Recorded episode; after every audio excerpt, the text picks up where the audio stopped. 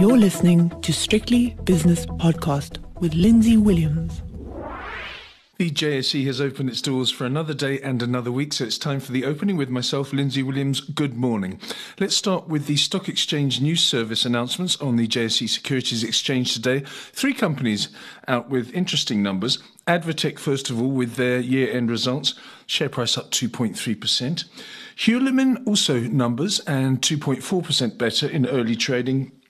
And Raubex has come out with a trading update with respect to the year ended February the 28th and the share price also doing well, up two and a third percent. So good, solid start for South African stocks.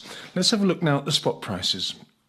And starting with currencies, where the dollar rand is 1462, British pound against the rand is 1922, euro rand 1601, euro dollar 109.55, which is a half a percent gain for the US dollar, and that's probably had an effect on commodities. We'll come to that in a second, but let's have a look at what happened on Friday night in the United States of America on Wall Street.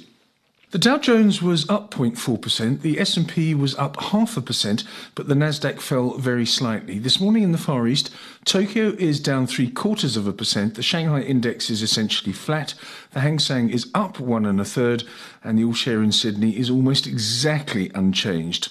Right, let's talk about those commodities now and the impact of the stronger US dollar.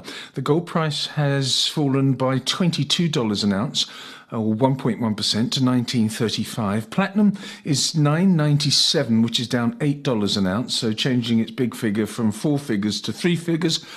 And palladium 2223, a massive move, down $161 an ounce or six and three quarters percent. Lots of talk about the war coming to some sort of conclusion, and therefore palladium, which is very sensitive to that, uh, not doing so well. And talking about sensitivity, what about the oil sector? Continuing with the commodity theme, Brent crude oil is $116.50, down 3.4%. And it's also not just to do with the Russia Ukraine story, it's also to do with the fact that Shanghai is in total lockdown and that will affect demand for oil in that part of the world. West Texas crude down 3.8% to $109.60. Natural gas, though, going in the other direction, is really quite elevated now 5.6 or 560 on the natural gas, which is up up around about half a percent. The US 10 year Treasury yield, I did say it was going to continue to creep higher last week, and indeed that's the case today with going above 250. 2.51% is the yield on that particular instrument, that benchmark instrument. The South African 10 year bond yield is 9.735%, and that's up around about 0.4% on the day, or rather since Friday. S&P 500 futures looking forward to uh, this afternoon. It was down, they were rather down about half a percent, now only down 0.2%, 4,527 after a relatively good session in the real market on Friday. Let's have a look now at some of the movers, the early movers on the JSE Securities Exchange. Okay, after around about 45 minutes of trading, Thungela is up 4.6%, BHP Group up two and three quarters, Omnia this one we haven't seen for a while, up two and two thirds percent. Remgro up 2.4%. And Barloworld is up two and a quarter percent. Steinhoff down 3.2%. Montauk Renewables down two and three quarters. Sibanye Stillwater a 1.9% loser, as is DRD Gold. And Impala Platinum has shed one and a half percent. The major indices in early exchanges look like this. The resources index is flat. The industrial index very slightly higher, but nothing to speak of.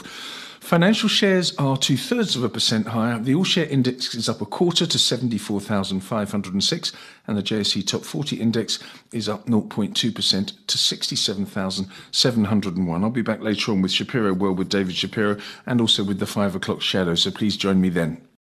The views and opinions expressed in these podcasts are those of Lindsay Williams and various contributors and do not reflect the policy, position, or opinion of any other agency, organization, employer, or company associated with strictlybusinesspodcast.com.